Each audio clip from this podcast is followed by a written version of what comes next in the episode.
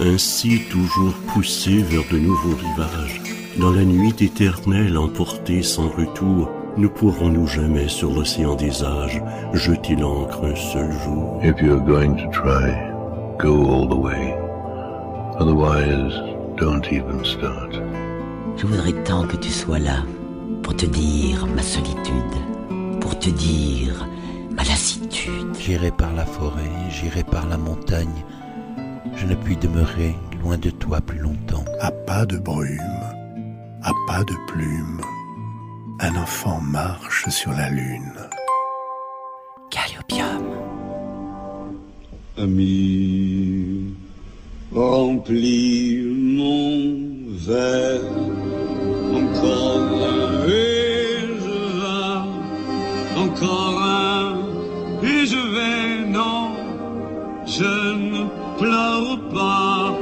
je chante et je suis gai, mais j'ai mal d'être moi, ami, remplis mon verre, ami, remplis mon verre. Amis de la poésie, bonsoir et bienvenue dans ce nouveau numéro de Calliopium. Nous sommes aujourd'hui le 31 janvier, dernier jour pour transmettre vos vœux de bonne année. Certains d'entre vous ont peut-être décidé à la suite des fêtes de fin d'année une petite trêve d'alcool et d'ivresse en tout genre. Eh bien ce soir, je propose de mettre un terme à ces bonnes résolutions puisque nous allons justement parler d'ivresse. Alors rappelons d'entrée la superbe mise au point de Roger Gilbert Lecomte. Ce qui différencie le mieux l'homme de l'animal, c'est la pipe. J'entends tous les produits qui servent plus ou moins artificiellement à provoquer la rêverie. Voici encore une vérité banale et très claire à laquelle on ne pense jamais. C'est que tous les hommes de tous les temps historiques ou préhistoriques, quelle que soit leur morale, leur religion ou leur degré de civilisation, ont toujours usé de ces produits que la pharmacologie nomme toxiques. Depuis les filtres des magiciens antiques et des médecines mènes de toutes les tribus primitives, les herbes saintes des Incas, la coca et pétole du Mexique, le bétel à mâcher des Océaniens, l'opium chinois et hindou, le hashish et toutes les variétés de chanvre asiatiques et africains, jusqu'aux poisons modernes de l'Europe, éther, tabac, morphine, héroïne, cocaïne et plus universel, l'alcool sous toutes ses formes métropolitaines et coloniales.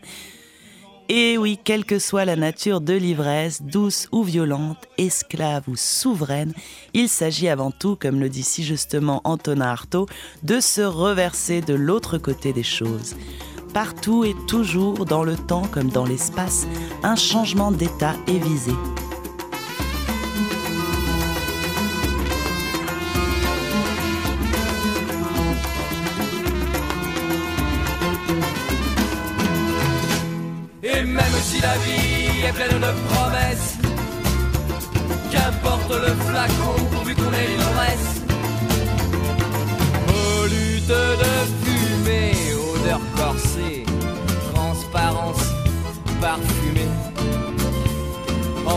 De camouflage, voici son personnage. Malgré sa tronche d'arsouille, ça n'est qu'un ange qui a la trouille. Quel genre de flacon est-il? Sage danser des boires qu'il empile. La vie est pleine de promesses. Il se fout du flacon pourvu qu'il ait l'ivresse. Il se fout du flacon pourvu qu'il ait l'ivresse. Et même si la vie est pleine de promesses, qu'importe le flacon pourvu qu'il ait l'ivresse. On se fout du flacon, qu'importe les promesses. Qu'importe le flacon pourvu qu'on ait l'ivresse. Aux de fumée, vie brisée, errant, abandonné. Celle qu'il a trouvée belle s'est fait la belle. Malgré les restes moi fidèles, il te poussera des ailes. Quel genre de carafe est madame? Le genre de carafon qui rétame La vie est pleine de promesses Qu'importe le flacon Pourvu qu'il y ait l'ivresse Qu'importe le flacon pourvu qu'il y ait l'ivresse. Et même si la vie est pleine de promesses, qu'importe le flacon pourvu qu'il ait l'ivresse. On se fout du flacon, qu'importe les promesses. Qu'importe le flacon pourvu qu'on ait l'ivresse.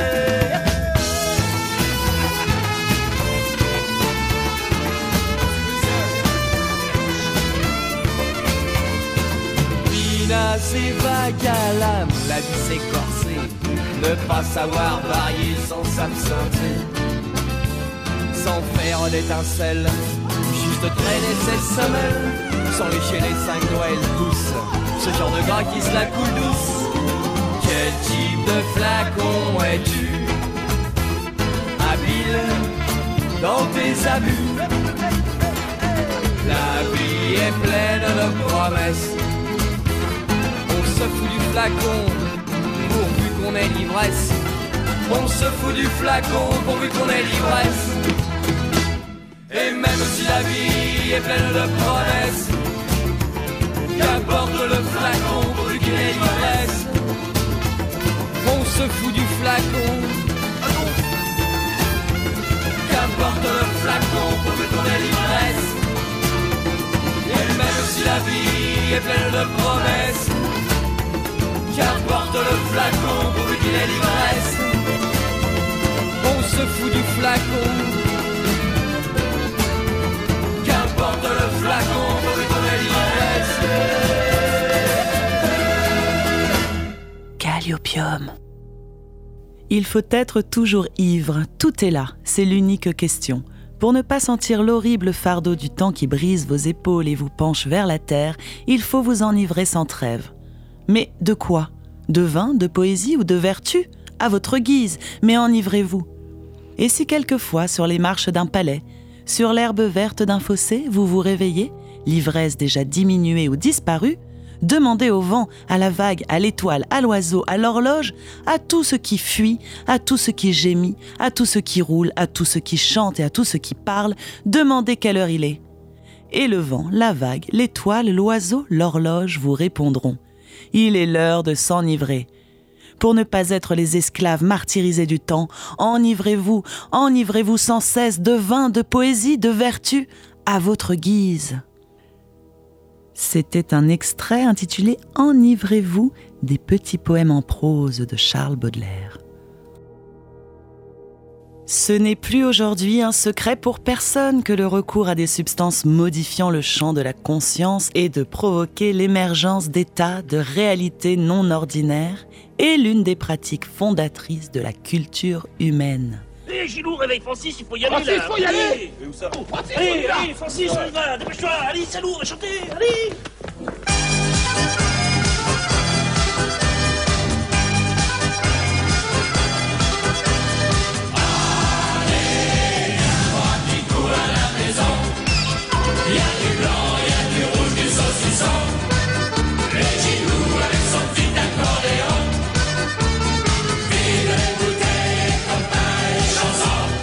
Chez les Romains, Bacchus est le dieu de l'ivresse. Et dans la mythologie grecque, les centaures symbolisent l'ivresse.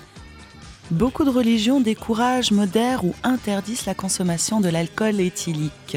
Les bouddhistes, par exemple, s'abstiennent de consommer de l'alcool pour éviter de nuire involontairement aux autres. L'islam interdit la consommation du vin et d'alcool en général. Selon ses critères, comme dans le bouddhisme, l'islam évite toute nuisance susceptible d'atteindre à l'intégrité d'autrui tout autant qu'à soi-même. À l'exception de certains groupes néo-protestants, les églises chrétiennes n'interdisent pas l'alcool. En référence à Noé et l'eau enivrée et au sang du Christ, elles en modèrent cependant l'usage. L'excès de consommation est considéré comme le péché capital de gourmandise. J'ai dû boire un peu trop ce soir je ne peux plus quitter le comptoir.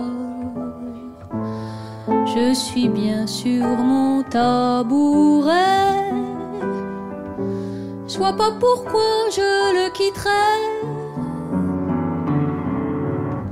Le barman me fait signe comme ça ça veut dire la sortie, c'est là. Je ne sais pas ce que ça va donner, mais je vais toujours essayer.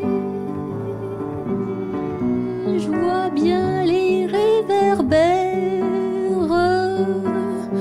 Tiens, ils marchent deux par deux. Y a pourtant rien à faire pour passer au milieu. J'ai dû boire un peu trop ce soir. Je crois que vous voulez savoir pourquoi je me suis enivrée. Je vais essayer de m'en rappeler. Voilà maintenant, ça me revient en rentrant chez moi. Je me souviens, il n'y avait plus personne à ma maison, mais juste un mot sur le guéridon. Adieu, je m'en vais, ne m'attends pas. Et c'est ma femme qui m'écrit ça. Soudain, je m'en vais, marche au hasard. Je vais n'importe où, je vais n'importe où. Et je ne me rappelle plus combien j'ai fait de bars américains.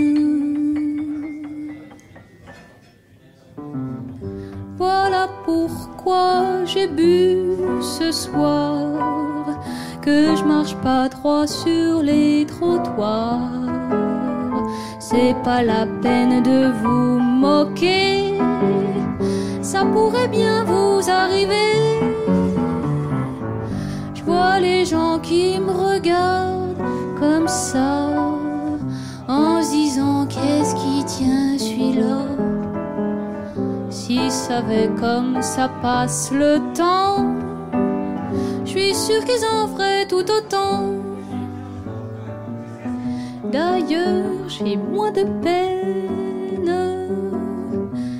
ça finit par passer.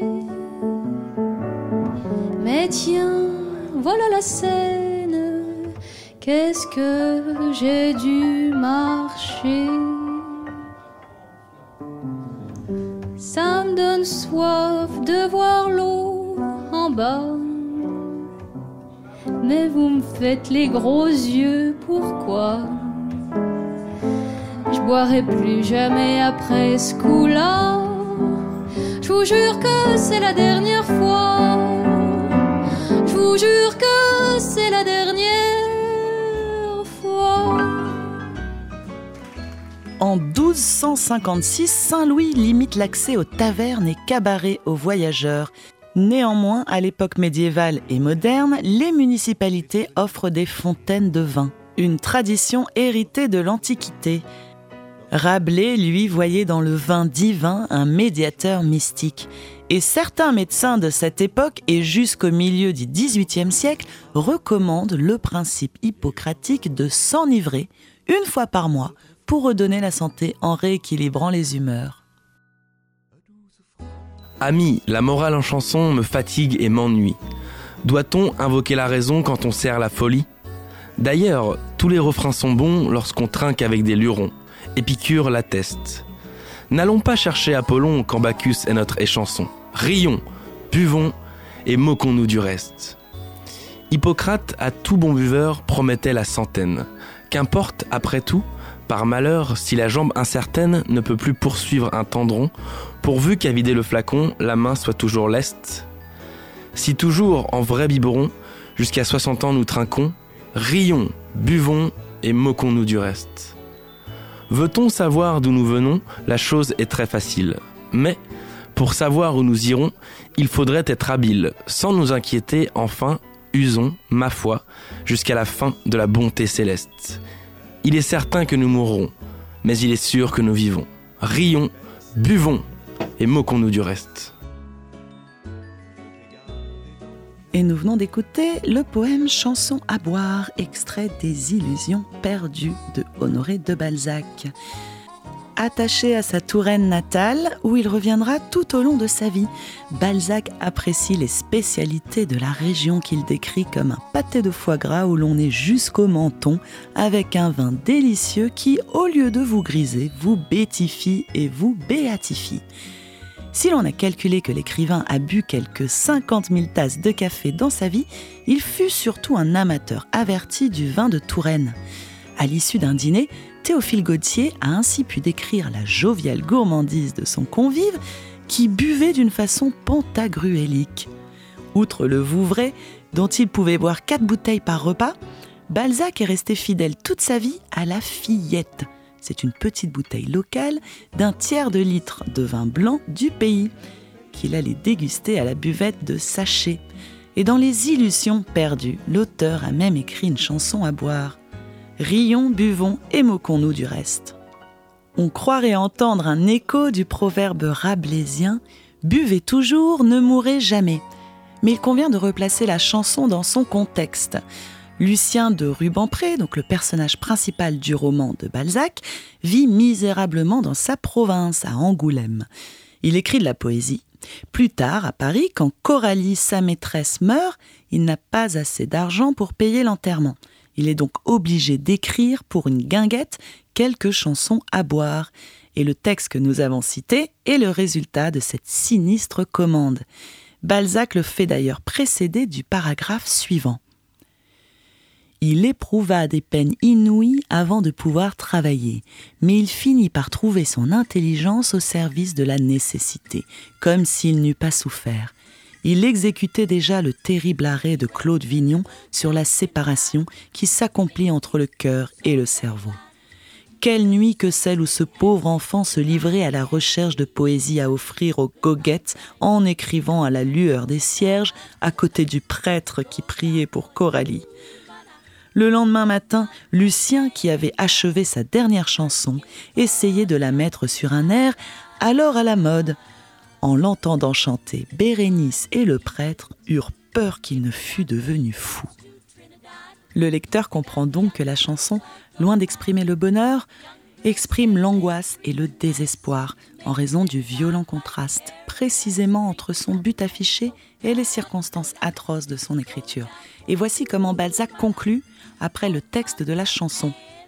Au moment où le poète chantait cet épouvantable dernier couplet, Bianchon et d'Arthez entrèrent et le trouvèrent dans le paroxysme de l'abattement.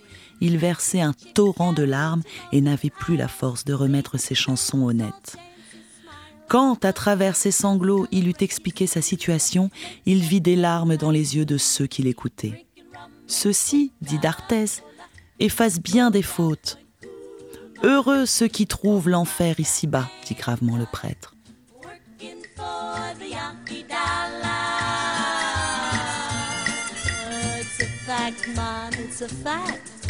In old Trinidad, I also fear the situation is mighty queer, like the Yankee girls, the natives swoon when she hears their bingle croon, drinking rum and Coca-Cola. Go down Point Cumana, both mother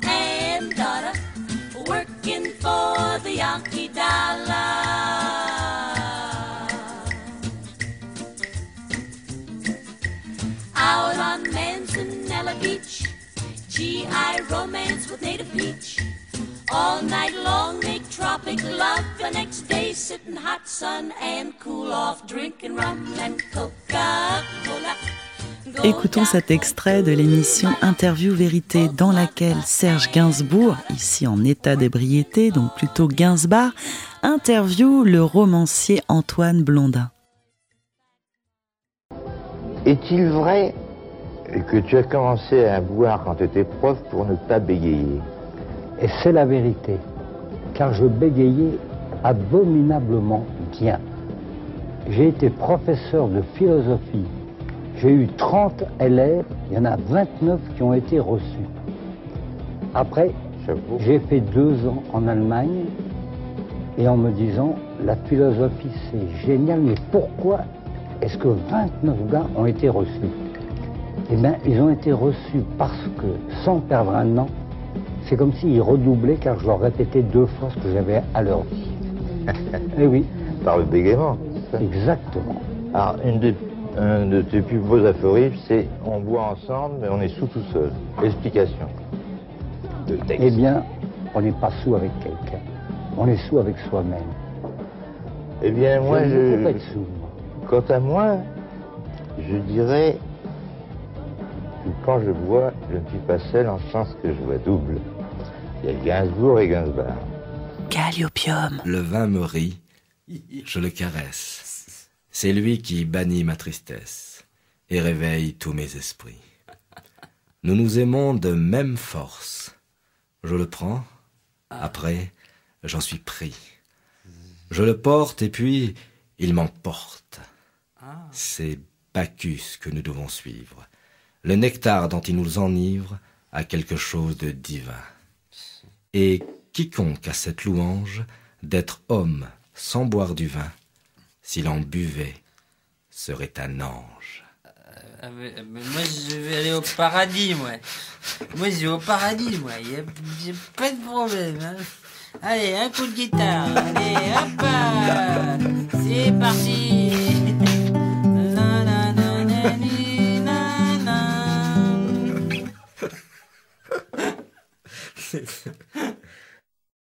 Brouilly, Chablis, Bourgogne, grand château du Bordelais, Chinon, Tursan, Sainte-Croix, Dumont, Châteauneuf ou Beaujolais, Lirac, Médoc, Champagne, et Puligny, Montrachet. En cave obscure vieillirai et prendrai de belles années. Puis un jour une main tremblante doucement vous redressera, essuiera la noble poussière et vous monterez en silence les escaliers de vieilles pierres pour arriver jusqu'au salon. Ferez l'admiration, c'est aujourd'hui anniversaire. Brouilly, Chablis, Bourgogne, grand château du Bordelais, Pomard, Corton, Clos, Saint-Denis, Givry, Romane et Conti, Coteau du Languedoc, Margot, Saint-Véran, Pouilly, Locher, pour toutes les joies que vous donnez, laissez-nous vous remercier. Et comme un rêve qui s'achève, la soirée se terminera, laissant les rires dans les verres, laissant bien vides les bouteilles, et tous ces vieux bouchons de liège finiront leur vie de bouchons, là dans le buffet du salon, dans un tiroir, quelle misère. Brouilly, Chablis, Bourgogne, et grand château du Bordelais, Chinon, Tursan, Sainte-Croix, Dumont, Châteauneuf ou Beaujolais, Coteau du Languedoc, Margot, Saint-Véran, Pouilly, Locher, pour toutes les joies que vous donnez, laissez-nous vous remercier. Toutes les joies, toutes les joies que vous donnez, laissez-nous vous remercier. Laissez-nous vous remercier. Laissez-nous, laissez-nous, laissez-nous, oh laissez-nous, oh laissez-nous, laissez-nous vous remercier.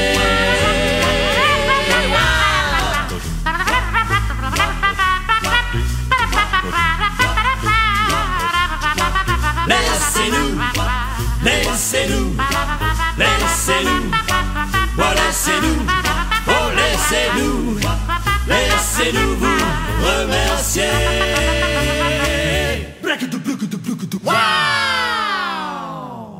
Calliopium.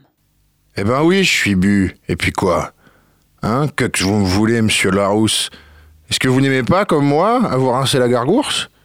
Ah, Voyez-vous, frangin. Eh, eh, Sergio Vous êtes bon pour l'espèce humaine. Devant le pivot, les hommes sont égaux. D'ailleurs, j'ai massé toute la semaine. Hein? Tu sais Hein, je dis ça à ton copain. Parce que je vois que c'est un gonce qui boude. Mais entre nous, mon vieux lapin, hein, j'ai jamais massé Calvercoude. Après six jours entiers de turbin, je me sentais la gueule un peu sale. Vrai, j'avais besoin de prendre un bain, seulement je l'ai pris euh, par l'amidale. Je sais bien ce que vous vous dites, qu'il est tard, que je baloche et que je vagabonde, mais je suis tranquille, je fais pas de pétard. Et je crois que la rue est à tout le monde. Les pentes sont couchées dans les pieux, par conséquent, je ne gêne personne. Laissez-moi donc, je suis un pauvre vieux. Où que vous m'emmenez, hein, monsieur de la sonde? Quoi? Quoi, vrai, vous allez me ramasser? Ah, c'est muf. Mais, mais quoi qu'on y gagne, je m'en vais vous empêcher de pioncer, je ronfle comme un toupie d'Allemagne. Et nous venons d'entendre le morceau Vive le vin de chansons plus bifluorées, suivi du poème Poivreau de Jean Richepin, issu du recueil La chanson des gueux, datant de 1881. Tiens, vous avez sorti le vitriol? Pourquoi vous dites ça? Il y a pourtant l'air honnête. Sans être franchement malhonnête, euh, au premier abord, comme ça, il a l'air assez curieux. Il date du Mexicain, du temps des grandes heures. Seulement on a dû arrêter la fabrication, il y a des clients qui devenaient aveugles. Alors ça faisait des histoires. Allez,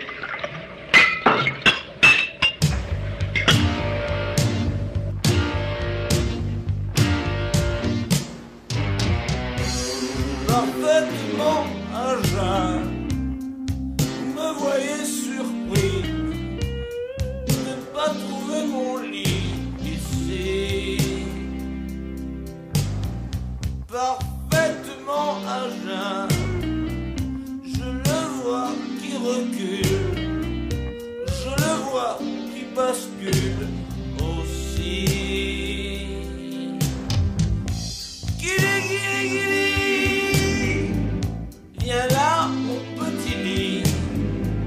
Si tu ne viens pas à moi, c'est pas moi qui. Qui n'avance pas, recule. Comme dit monsieur du pneu. Un mec qui articule, qui est chef du contentieux. Parfaitement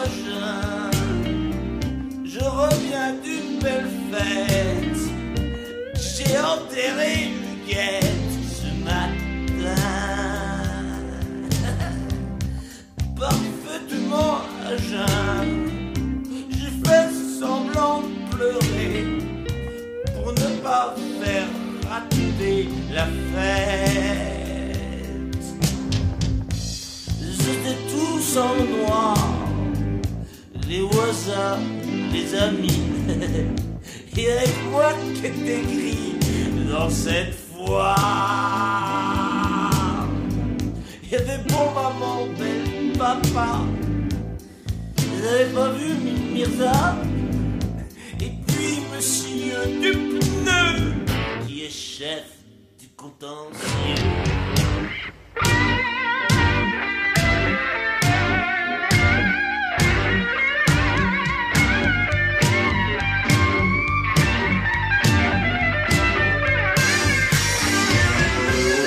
parfaitement à en enterrant ma femme. J'ai surtout enterré la maîtresse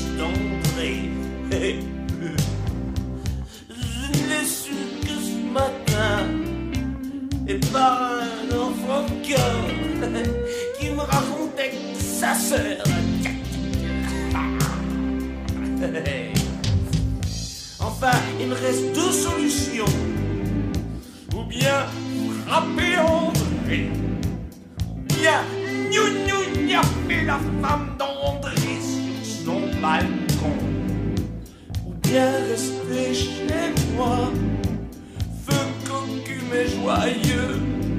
C'est ce que me conseille André André, André, André Dupneux Qui est mon chef. Du contentieux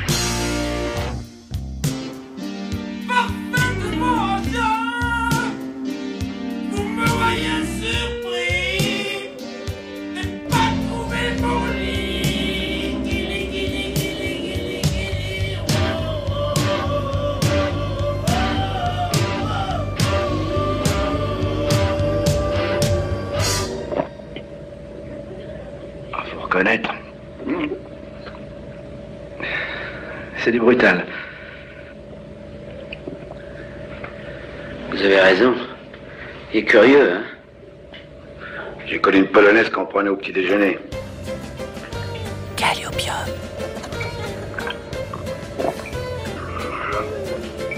Faut quand même admettre que c'est plutôt une boisson d'homme.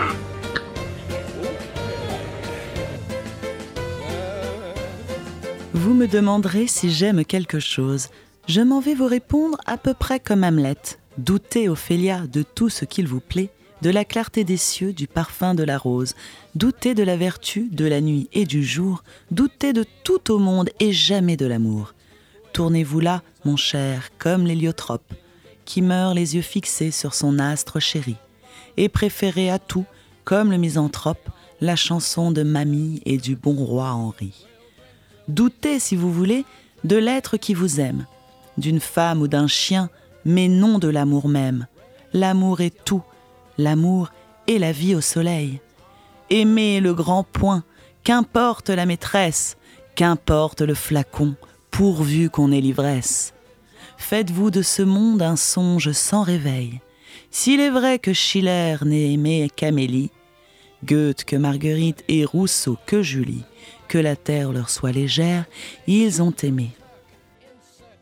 C'était un extrait de La coupe et les lèvres d'Alfred de Musset.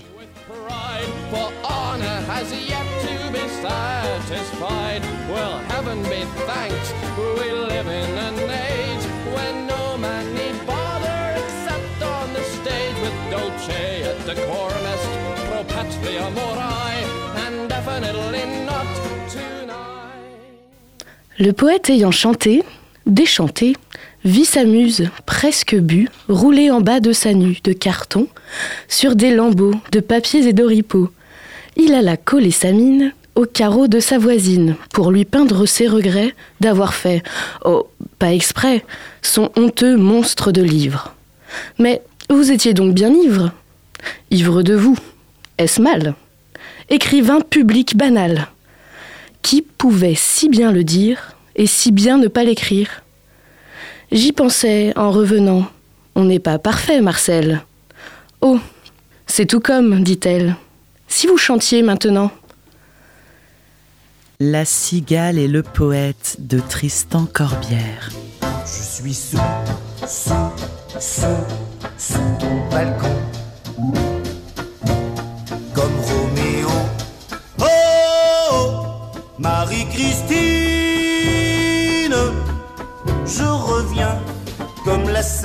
Sur les lieux de son crime.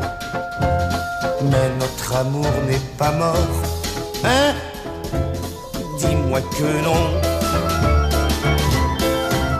Depuis que l'on s'est quitté, je te jure que j'ai bien changé.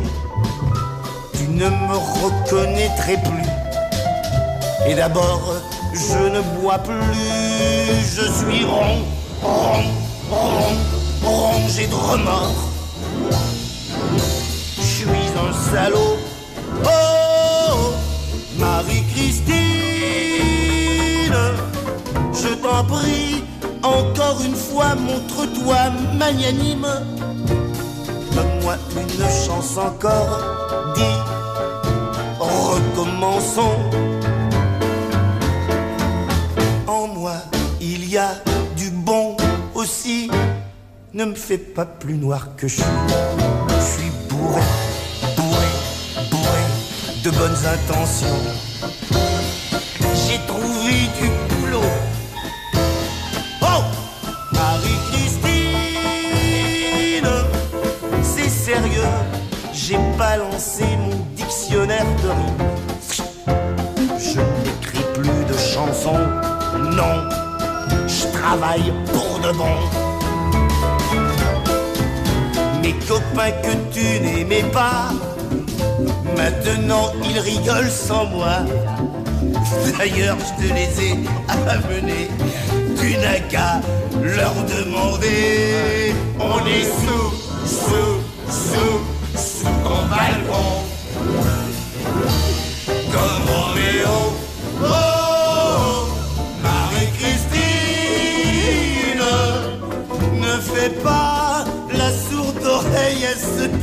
unanime. Je t'en supplie, mon trésor. Réponds, réponds, réponds, Marie-Christine, ne me laisse pas seul, ne me laisse pas seul. Bon, puisque c'est ça, je vais me saouler la gueule.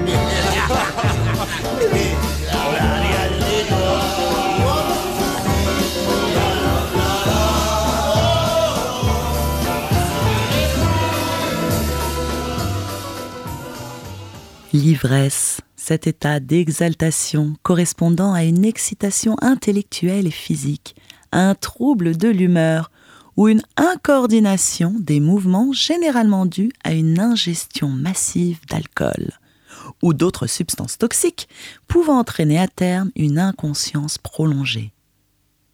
Un jour, j'ai quitté mon corps pour en rejoindre un autre, et j'ai connu l'osmose de la métampsychose. J'avais l'œil ouvert des jours heureux, un parfum de glucose, rose. Au creux de mes mains posait sur mon ventre une forte dose d'opium 27. Mille étaient les cercles, mille étaient les étoiles, mille étaient les soleils, émanation d'ombres dorées de jouissances riches, de sensations déjà vécues, osmose de la métampsychose un peu surannée, une renaissance vers l'infinie pureté, de caresses buccales en voyage cosmique d'âme parfaite, va-et-vient d'extase, aller-retour de subtilité, éruption. Le poème Métampsychose de Winston Perez. Dans le langage courant, le terme connaît une acception plus large.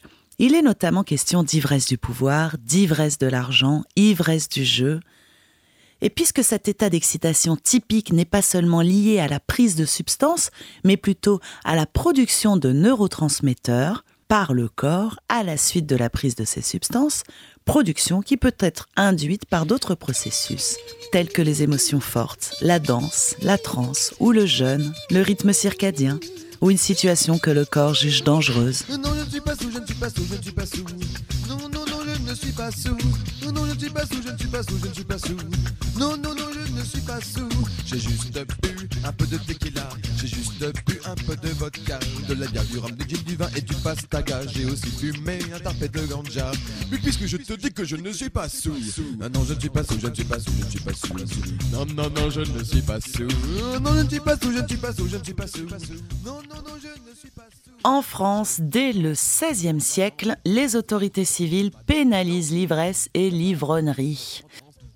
François Ier publie le 31 août 1536 un édit dans lequel l'ivresse devient un crime secondaire et intermédiaire, avec la peine d'essorillage, voire de bannissement en cas de récidive.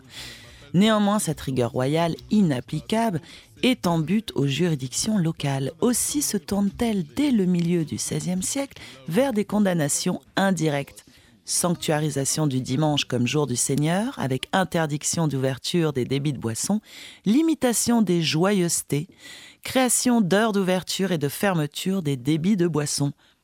Et à partir du XVIIe siècle, avec le développement de la notion homme, savants et philosophes comme Pierre Bardin voient dans l'ivronnerie un vice grossier et brutal. Elle trouble le jugement de l'homme, le rabaisse au rang de l'animal, crée des dépenses ruineuses pour le royaume et la famille, l'homme allant s'enivrer dans les cabarets ou lors des jours d'oisiveté. Et parallèlement, l'opposition médicale à l'excès d'alcool se développe. Le médecin Jean Mouzin est le premier à s'intéresser à cette question dans Discours de l'ivresse, paru en 1612. Cette condamnation morale se poursuit au XVIIIe siècle, même si les artistes voient dans l'ivresse créative une source de leur inspiration. In vino fertilitas.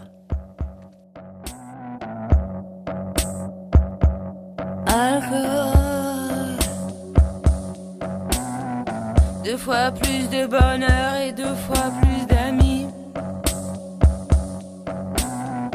Deux fois plus de taxis, voire double, ça change la vie.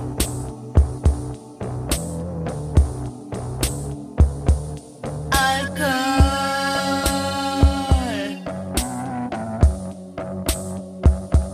Le monde me donne la gueule de bois. Et l'alcool arrange ça.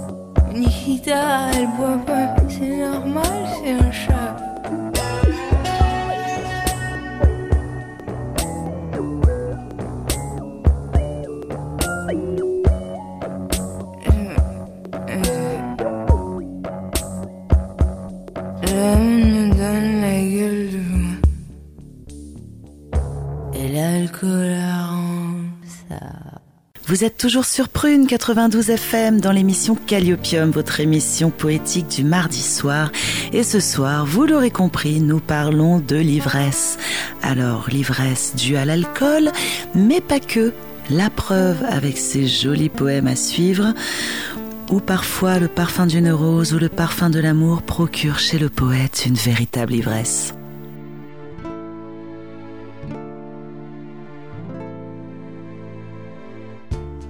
Fraîche omniprésence du destin, ton parfum, ma beauté, cette rose oblique, heureusement qu'on peut être. Je crie ma joie, mon étourdissement, noyé dans cette banlieue oubliée du monde, passion jaillissante de toi, envie d'exister, de vivre, de jouir de tes mains, chaleur enivrante, ma peau est là encore aujourd'hui, demain, qui sait, elle ne sera point. Cuirasse, bouclier aux coquelicots sauvages, pétales à cueillir cet instant, chair sublime, engrenage de reproduction humaine. C'était le poème Ivresse rose de Sibylle Rambard. Lecteur, as-tu quelquefois respiré, avec ivresse et lente gourmandise, ce grain d'encens qui remplit une église, ou d'un sachet le musc invétéré? Charme profond, magique, dont nous grise dans le présent le passé restauré. Ainsi, l'amant sur un corps adoré, du souvenir cueille la fleur exquise. De ses cheveux élastiques et lourds, vivant sachet, encensoir de l'alcôve, une senteur montait, sauvage et fauve. Et des habits, mousseline ou velours, tout imprégné de sa jeunesse pure, se dégageait un parfum de fourrure. Le parfum de Charles Baudelaire, dans lequel il est question d'ivresse que lui procure le parfum de sa bien-aimée.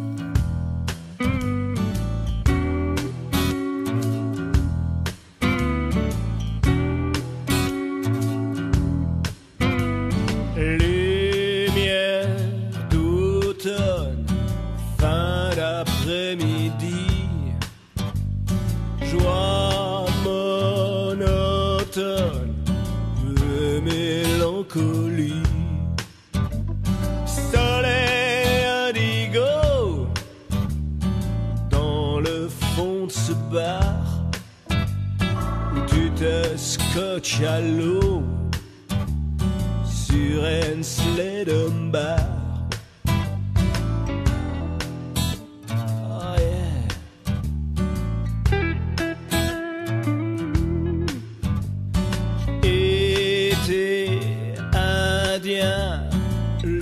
Oh dans les burnes, à peine t'en reviens déjà t'y retournes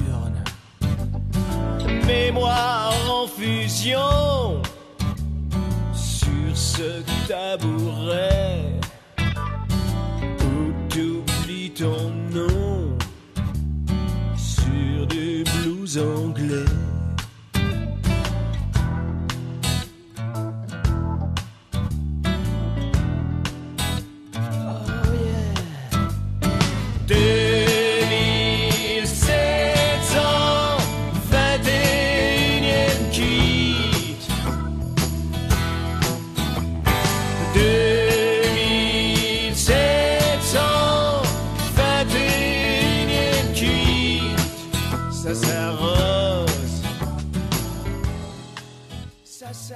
Ô mon bien, ô mon beau, fanfare atroce où je ne trébuche point, chevalet féerique, hurrah pour l'œuvre inouïe et pour le corps merveilleux, pour la première fois. Cela commença sous les rires des enfants, cela finira par eux. Ce poison va rester dans toutes nos veines, même quand la fanfare tournant nous serons rendus à l'ancienne inharmonie. Oh, maintenant, nous si dignes de ces tortures, rassemblons fervement cette promesse surhumaine faite à notre corps et à notre âme créée, cette promesse, cette démence, l'élégance, la science, la violence. On nous a promis d'enterrer dans l'ombre l'arbre du bien et du mal, de déporter les honnêtetés tyranniques afin que nous amenions notre très pur amour. Cela commença par quelques dégoûts et cela finit. Ne pouvant nous saisir sur le champ de cette éternité, cela finit par une débandade de parfums. Rire des enfants, discrétion des esclaves, austérité des vierges, horreur des figures et des objets d'ici, sacrés soyez-vous par le souvenir de cette veille. Cela commençait par toute la rustrerie.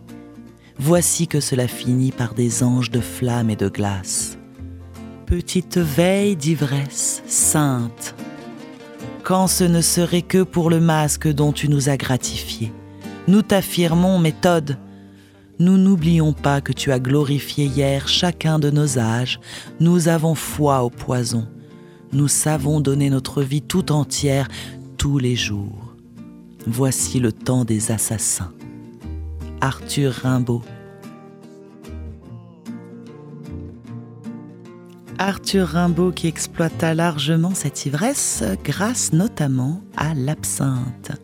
Cet alcool dont il était avec Paul Verlaine extrêmement friand et qui joua un rôle important dans l'idylle entre ces deux poètes. Arthur Rimbaud arrive à Paris en septembre 1871. Il est accueilli par Paul Verlaine, auquel il a envoyé quelques poèmes. Un an plus tôt, Verlaine s'est mariée avec la pauvre Mathilde, qui a 17 ans, soit 10 ans de moins que lui. Il lui fait un enfant, mais la grossesse l'a rendue laide et Verlaine se désintéresse totalement d'elle. Un soir, pendant la commune de Paris, Verlaine est appelé au chevet de sa mère. Il a peur de sortir, lui qui est d'une lâcheté physique et intellectuelle proverbiale. Il envoie donc Mathilde, qui manquera plusieurs fois de se faire fusiller. Et pendant ce temps-là, Verlaine se tape la bonne. Fonctionnaire à la ville de Paris, il se saoule à l'absinthe en sortant du travail. Il rentre tard, n'enlève même pas ses chaussures avant de grimper sur le lit pour violer Mathilde, en grognant avant de s'endormir. Quand elle geint, il la frappe. Quand elle ne geint pas, il la frappe aussi. Il jette aussi son bébé contre les murs. Enfin, quand il dessoule, il retrouve son caractère doux et hésitant et il écrit des poèmes sur la douleur de vivre. Sa mère a fait trois fausses couches à Paul Verlaine. Elle gardait les fœtus dans des bocaux et elle leur parlait. Voilà le spectacle auquel il assiste dans son enfance. Or, Verlaine est incroyablement laid. Il est le sosie de ses fœtus morts. On le lui dit souvent. Il aimait les femmes, il avait besoin d'elles. Ce sont les femmes qui ne l'ont pas trouvé beau.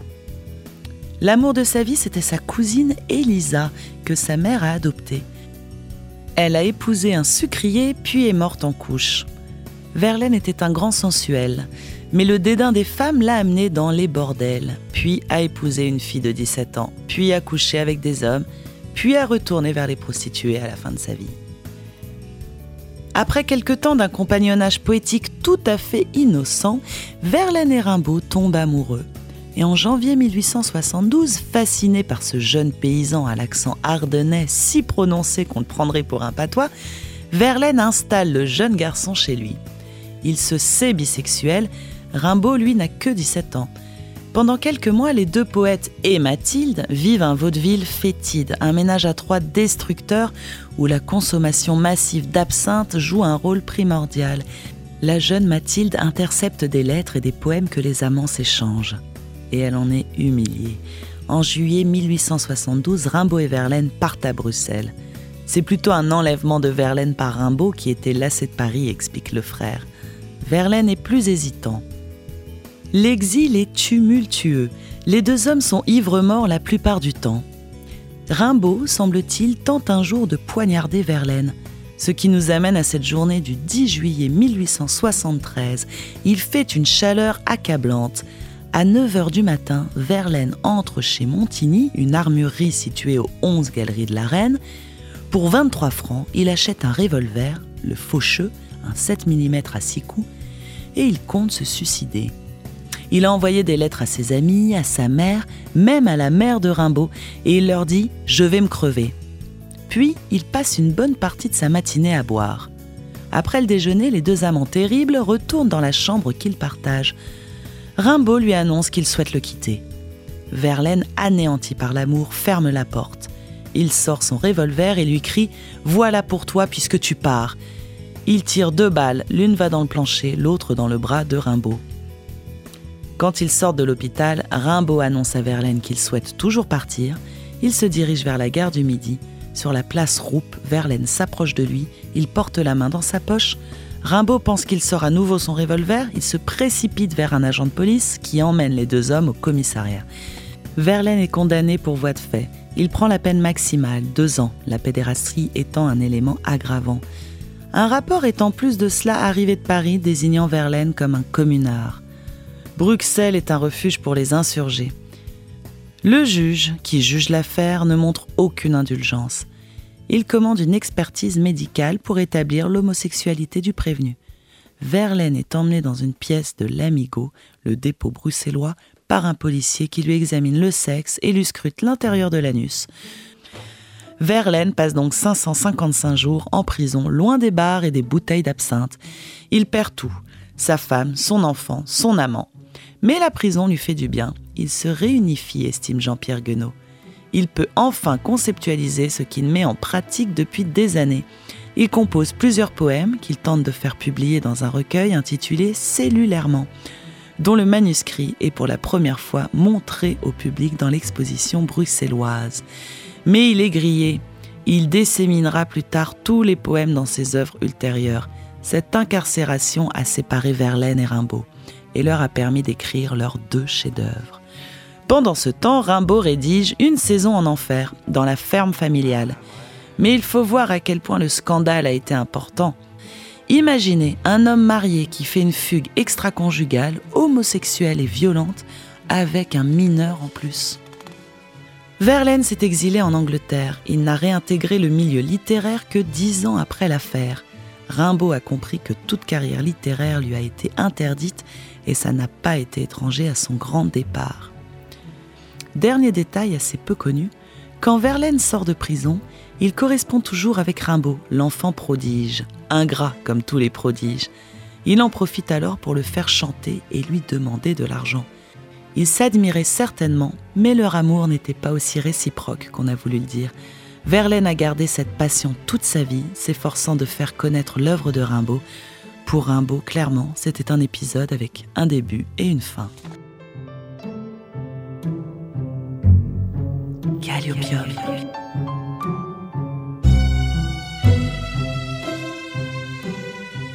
Et notre émission Calliopium touche à sa fin. Merci à vous tous de l'avoir suivi.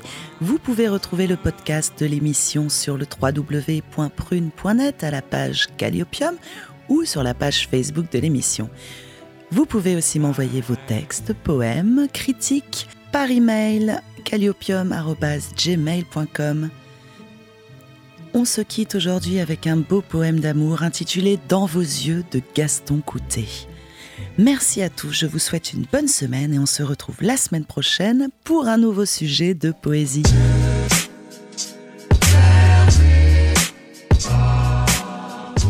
Dans vos yeux, j'ai lu l'aveu de votre âme, en caractère de flamme, et je m'en suis allé joyeux, bordant alors mon espace au coin d'horizon qui passe dans vos yeux. Dans vos yeux, j'ai vu s'amasser l'ivresse, et d'une longue caresse j'éclos vos grands cils soyeux. Mais cette ivresse fut brève et s'envola comme un rêve de vos yeux. Dans vos yeux profonds comme des abîmes, j'ai souvent cherché des rimes au lac bleu et spacieux, et comme en leur eau sereine, j'ai souvent noyé mes peines dans vos yeux. Dans vos yeux, j'ai vu rouler bien des larmes qui m'ont mis dans les alarmes et m'ont rendu malheureux. J'ai vu la trace des songes et tous vos petits mensonges dans vos yeux. Dans vos yeux, je ne vois rien à cette heure, or que l'amour est un leurre, et qu'il n'est plus sous les cieux d'amante qui soit fidèle à sa promesse éternelle dans vos yeux.